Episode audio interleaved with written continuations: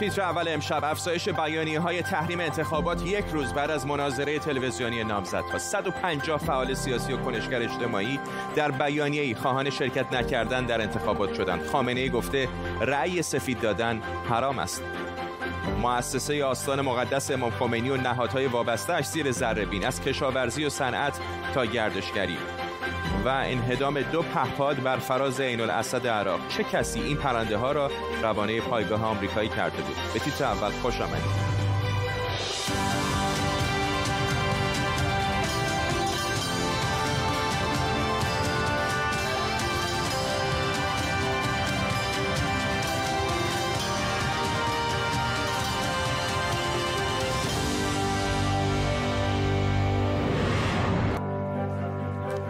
سلام به شما. علی خامنه ای رهبر جمهوری اسلامی گفته رأی سفید دادن حرامه. یک روز بعد از اولی مناظره تلویزیونی نامزدهای ریاست جمهوری در ایران واکنش ها ادامه داره. همزمان دعوت به تحریم انتخابات به شکل بی سابقه گسترش پیدا کرده. دولت روحانی هم به انتقادهایی که در جریان مناظره به عملکرد شده بود واکنش نشون داده و خواستار فرصت پاسخگویی از صدا و سیما شده.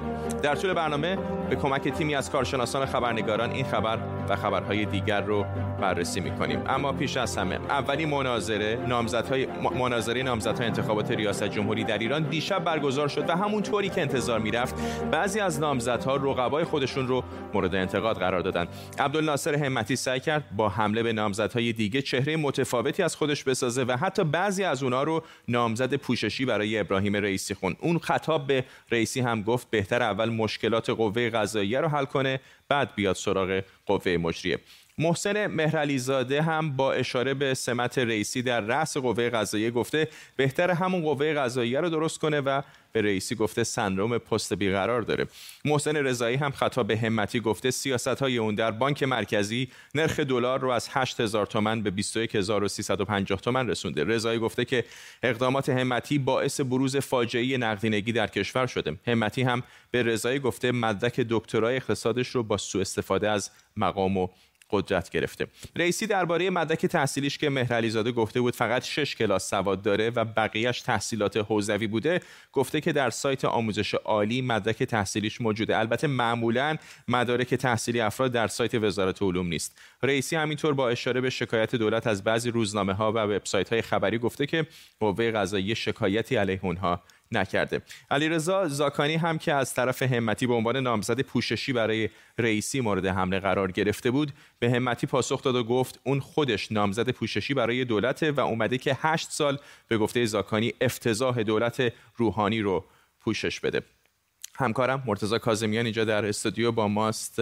مرتزا واقعا چقدر بعد از این مناظره دیروز میشه تصور کرد که آنهایی که می‌خواستن رأی بدن و اونهایی که می‌خوان تحریم بکنن و رأی ندن ممکنه نظرشون عوض شده باشه. خب مناظره ای که در اون مهمترین مسائل کشور مثلا بحران کرونا تاثیرش بر اقتصاد.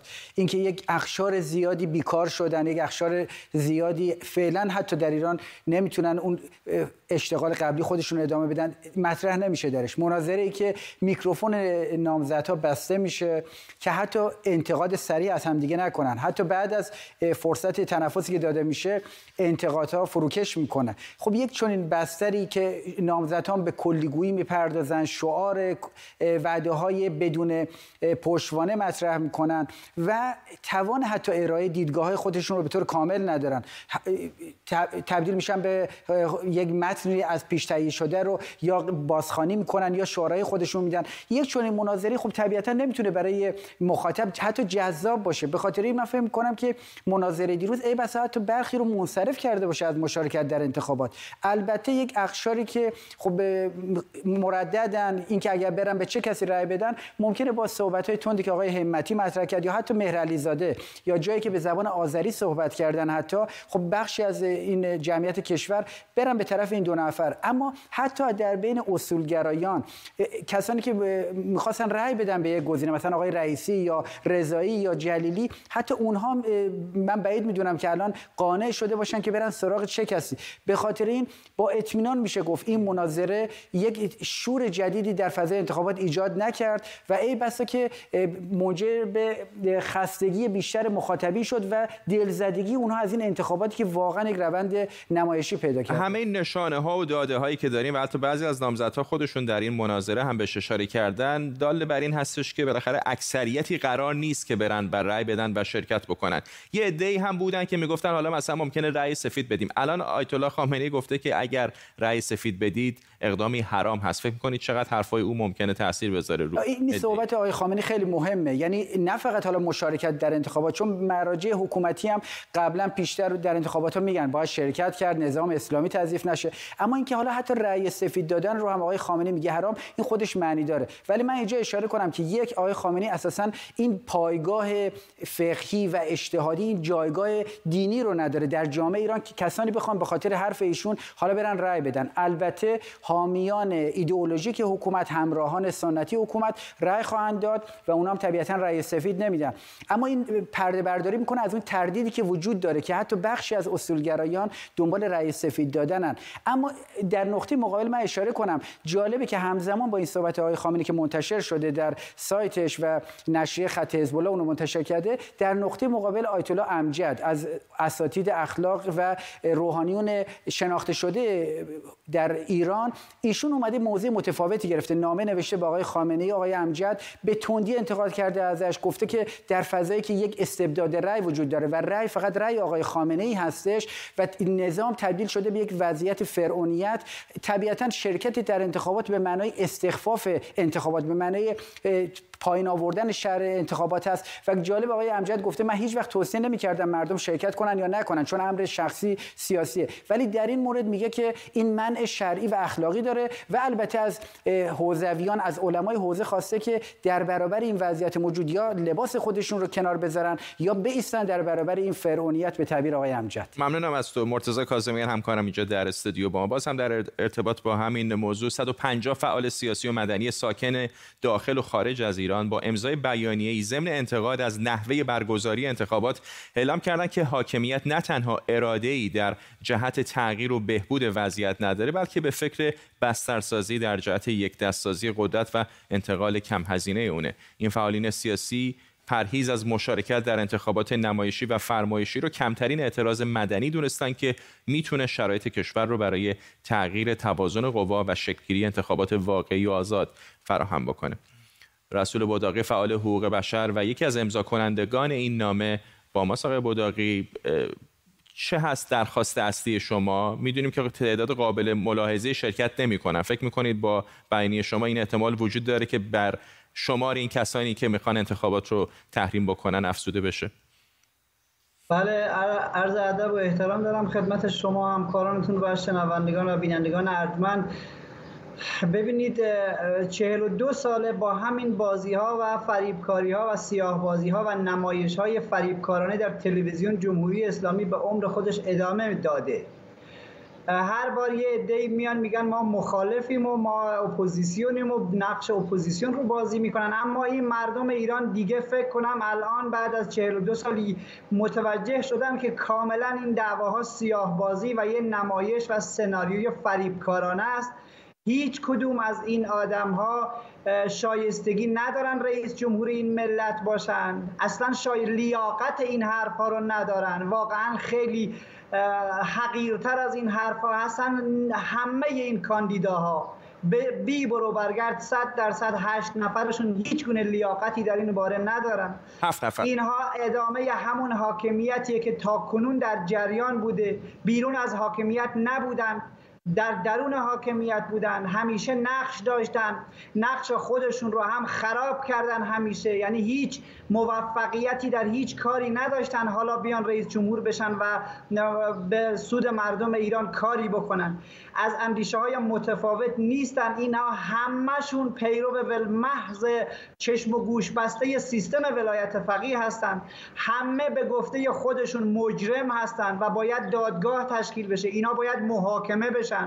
آقای روحانی و دور قبلی همه کاندیداها همه باید در یک دادگاه عادلانه محاکمه بشن. رأی دادن حرامه به نظر من. یعنی ویران کردن ایران شرکت در انتخابات و رأی دادن هست. ممنونم از شما. رسول بوداقی فعال حقوق بشر و یکی از امضا کنندگان این نامه.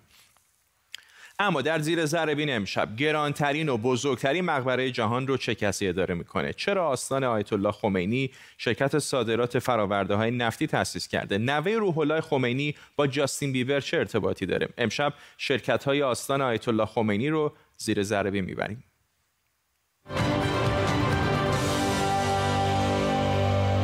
عکاس این عکس که الان می‌بینید میگه اینجا پول پارتی یا محل مهمانی کنار استخر جاستین بیبر خواننده مشهور کانادایی. عکس از توی هلیکوپتر و در آسمان کالیفرنیا گرفته شده. اما عکاس این عکس کیه؟ چند رسانه و حساب توییتری نوشتن که این عکس رو نعیما تاهری استوری کرده بوده. نعیما تاهری فرزند نعیمه اشراقی و در واقع نتیجه آیت الله خمینیه. زندگی لاکشری خاندان خمینی مدتی نقل مجالس بود. بعضی از افراد نزدیک به حکومت از هزینه هایی که در مقبره خمینی میشه و بودجه که نوه او می‌گیره به شدت انتقاد می‌کنن و اون رو خلاف به گفته اونها ساده زیستی می‌دونن. البته ادهی هم این مقبره رو آبروی اسلام می‌دونن. این بزرگوار بود الهی. کمتر از این مناسب مقام شامخ ایشون نبود. یه آبرویش برای نظام اسلامی برای مهمان هایی که از خارج می برای کسانی که وارثان خون شهدا هستند. مؤسسه آستان مقدس امام خمینی در تیر 1368 ثبت شده همون موقع مؤسسه دیگری هم به نام مؤسسه تنظیم و نشر آثار امام خمینی به ثبت رسیده این مراکز در حال حاضر زیر نظر سید حسن خمینی هن. یک پژوهشکده هم تحت عنوان پژوهشکده امام خمینی ثبت شده که رئیس هیئت امنای اون هم حسن خمینی. همگی اینها این مؤسسات از دولت هم بودجه های جداگانه دریافت می‌کنن. اینها شرکت های آستان روح الله خمینی از شرکت دارویی توش میشه دید تا شرکت های عمرانی و نفتی. به نظر می‌رسه مؤسسه آستان روح الله خمینی با شرکت های کشت و صنعت ملت و مجتمع صنایع دارویی کرمان وارد اقتصاد ایران شده. آستان صاحب شرکت کشت و صنعت توبا شمال هم هست شرکتی که همین پارسال کارگرانش دست به تجمع اعتراضی زدن چون پنج ماه حقوق نگرفته بودن. یه نکته جالب هم در مورد این شرکت پیام خورشید جماران مشتبا حسینی توسل تا سال 94 مدیرعامل شرکت تبلیغاتی پیام خورشید جماران بود. الان مدیرعامل برج میلاد تهرانه. عدالت رو تنزل دادن به عدالت اقتصادی کشتن عدالت. البته عدالت رو از حوزه اقتصادی هم خارج کردن دست بردن در عدالت. شرکت های آستان خمینی خودشون دوباره شرکت های دیگری راه انداختن. برای مثال در دیماه 92 کشت و صنعت ملت شرکت معدنی پاکسارشن خسرو رو راه اندازی کرد. زمینه فعالیت استخراج شن و ماسه. شهریور 98 هم آستان از طریق دو شرکتش یعنی بازرگانی روانکالا و توسعه عمران یادگار شرکتی به نام پترومهر آفتاب اروند تأسیس کردند که در زمینه خرید و فروش و صادرات فراورده های نفت و گاز مثل غیر فعالیت می‌کنه. آستان خمینی حتی شرکت گردشگری هم داره. همین چند ماه قبل یعنی مهر ماه سال 99 سه شرکت پیام خورشید جماران یادگار سبز و توسعه عمران یادگار یه شرکت گردشگری به نام یادگار آفاق دلیجان. راه انداختن. درآمد سود و صورت مالی شرکت های جایی در دسترس عموم نیست. فقط هر از گاهی با درز نامه یا انتشار اخباری میشه به سرنخهایی رسید. مثل این نامه که نشون می‌داد زمین شهرک صنعتی غیر دولتی که قرار در دلیجان احداث بشه متعلق به شرکت توسعه عمران یادگاره. زمینی با مساحت 99 هکتار. هیچ چیزی برای کشور واجب تر از یک انتخابات معظم پرشور و شامل نیست. انتخابات شامل. انتخابات شامل یعنی باید همه توش حضور داشته باشن. حسن خمینی قصد داشت در انتخابات 1400 شرکت کنه اما علی خامنه ای کاندیداتوری او رو به صلاح ندونست و حسن خمینی هم با قبول توصیه رهبر جمهوری اسلامی در انتخابات ثبت نام نکرد. به نظر می‌رسه یادگاران امام اگرچه دست کم فعلا سهم ویژه‌ای در قدرت سیاسی ندارن اما سهم اونها از سفره انقلاب مثل مقبره آیت الله خمینی بزرگ و بزرگتر شده.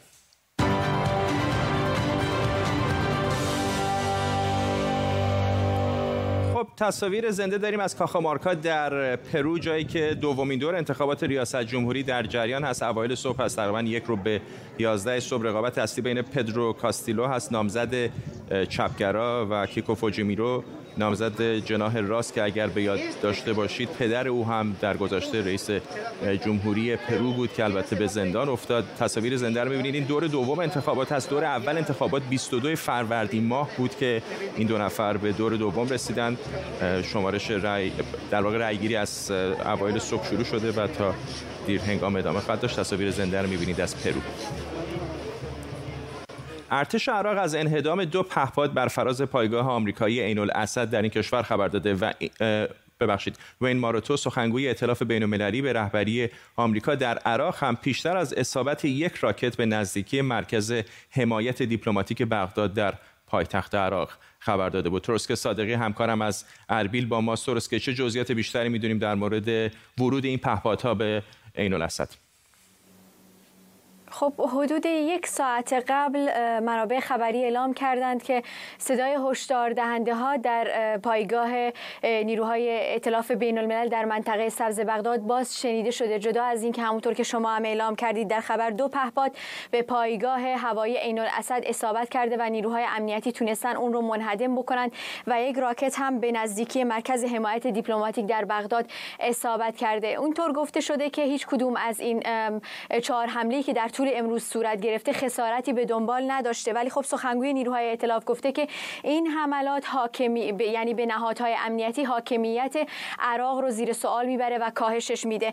مشخص نیست چه گروههایی چه کسانی پشت این حملات هستن. ولی خب در روزهای گذشته ما دیدیم که مقامات نظامی آمریکایی ابراز نگرانی کردن از اینکه شبه نظامیان تحت حمایت ایران در عراق تغییر تاکتیک دادن و از پهپاد استفاده می‌کنن برای حمله به نیروهای آمریکایی در داخل عراق. حتی یک فرمانده هشت شعبی در وزارت دفاع عراق هم همین رو گفته بود به اسم عبدالرحمن الجزایری که از ایران پهپاد به عراق اومده و تحویل سازمان هشت شعبی داده شده. در هر صورت مسئولیت با دولت عراق اینطور که گفته میشه از یک طرف باید امنیت کشور رو تأمین بکنه و امنیت نیروهای خارجی رو تأمین بکنه و, و مسئول این هستش که چطور آیا می‌تونه این گروه ها رو کنترل بکنه که کمتر تحرکات نظامی یا حملات به نیروهای امنیتی نیروهای خارجی داشته باشند درست که صادقی در اربیل عراق ممنونم هستم روزنامه انگلیسی تایمز در گزارشی گفته قطر صدها میلیون دلار از طریق پولشویی به گروه جبهت النصره در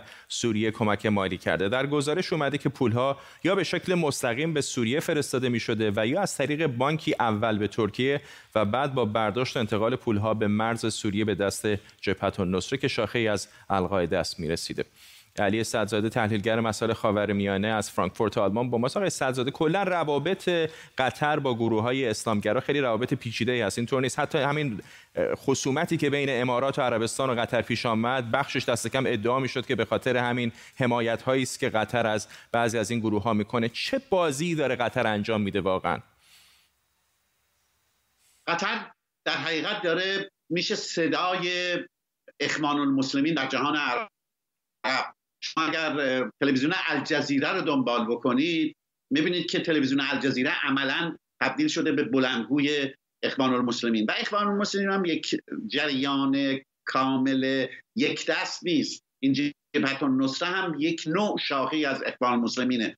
و اون چیزی که علیه قطر در لندن مطرح شده برای قطر خیلی سنگین تمام خواهد شد. نون اولا این اطلاعات از جانب یک نفر به نام آقای ابو منصور که از رهبران جبهت النصره بوده و در عراق دستگیر شده و پس از دستگیری به تمام مقامات عراقی و احتمالا به آمریکایی ها اعلام کرده یعنی شواهد نشون داده آدرس داده و حتی نه تنها همونطور که شما گفتین از طریق بانک دوهه در بانک های ترکی بلکه نام برده از قطری هایی که سراحتا هر ماه پول میفرستن برای جبهت النصره.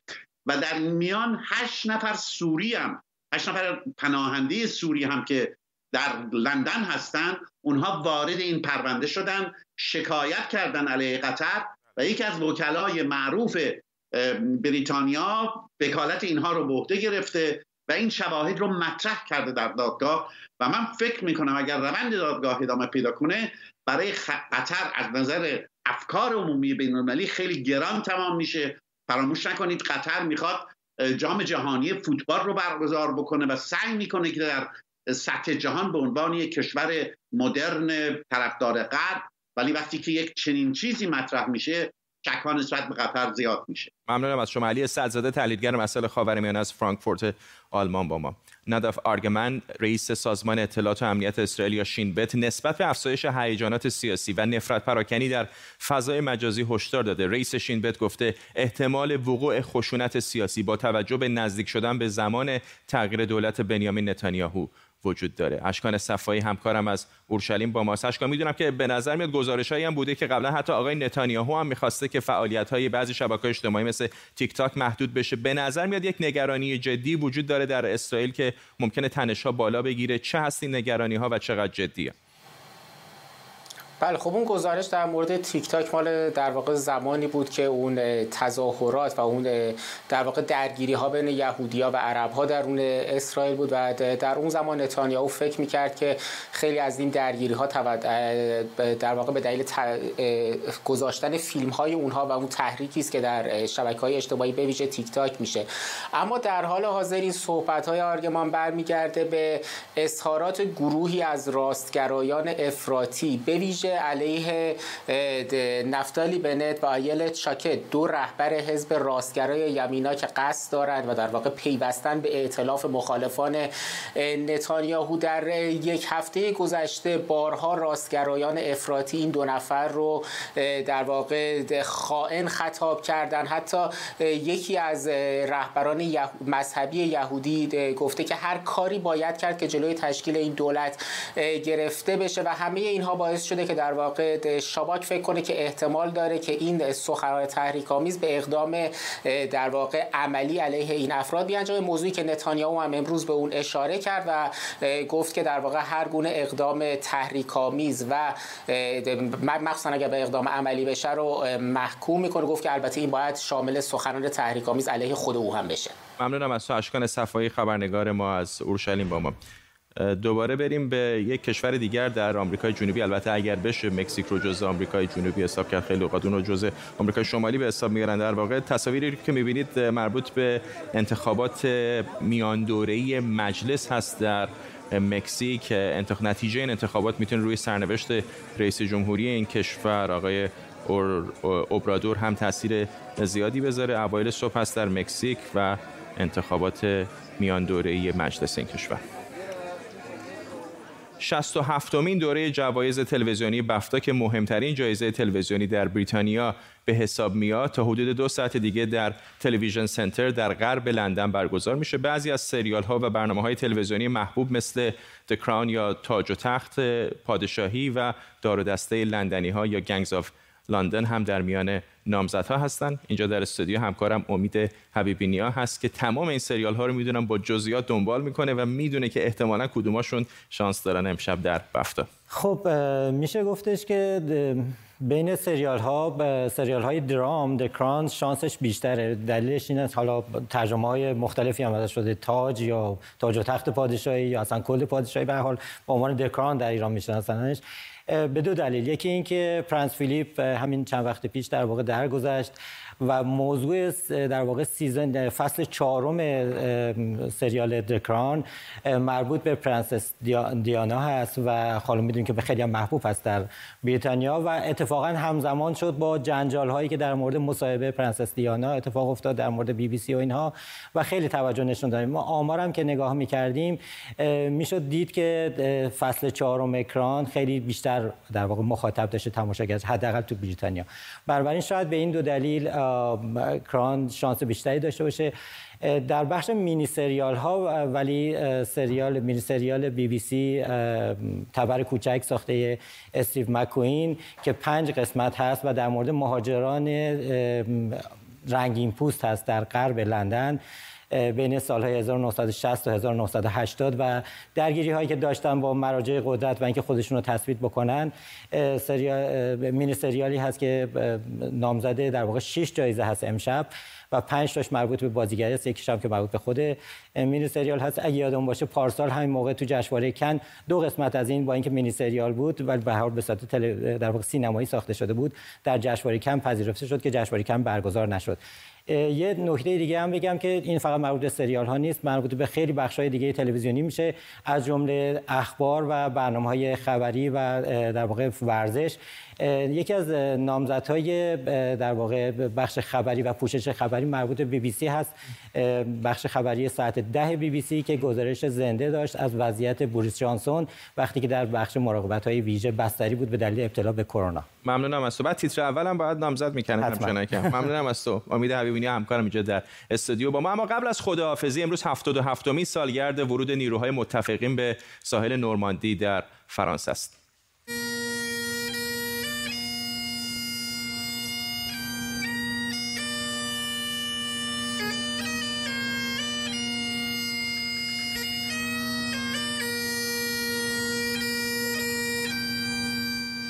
ششم ژوئن سال 1944 نیروهای متفقین با پیاده شدن در سواحل نورماندی جبهه جدیدی علیه آلمان نازی در فرانسه به وجود آوردند که سرانجام به آزادی فرانسه و شکست آلمان منجر شد. خب با این تصاویر از نورماندی می‌رسیم به پایان تیتر اول. امشب ممنون از همراهیتون. تا برنامه بعدی. بدرود.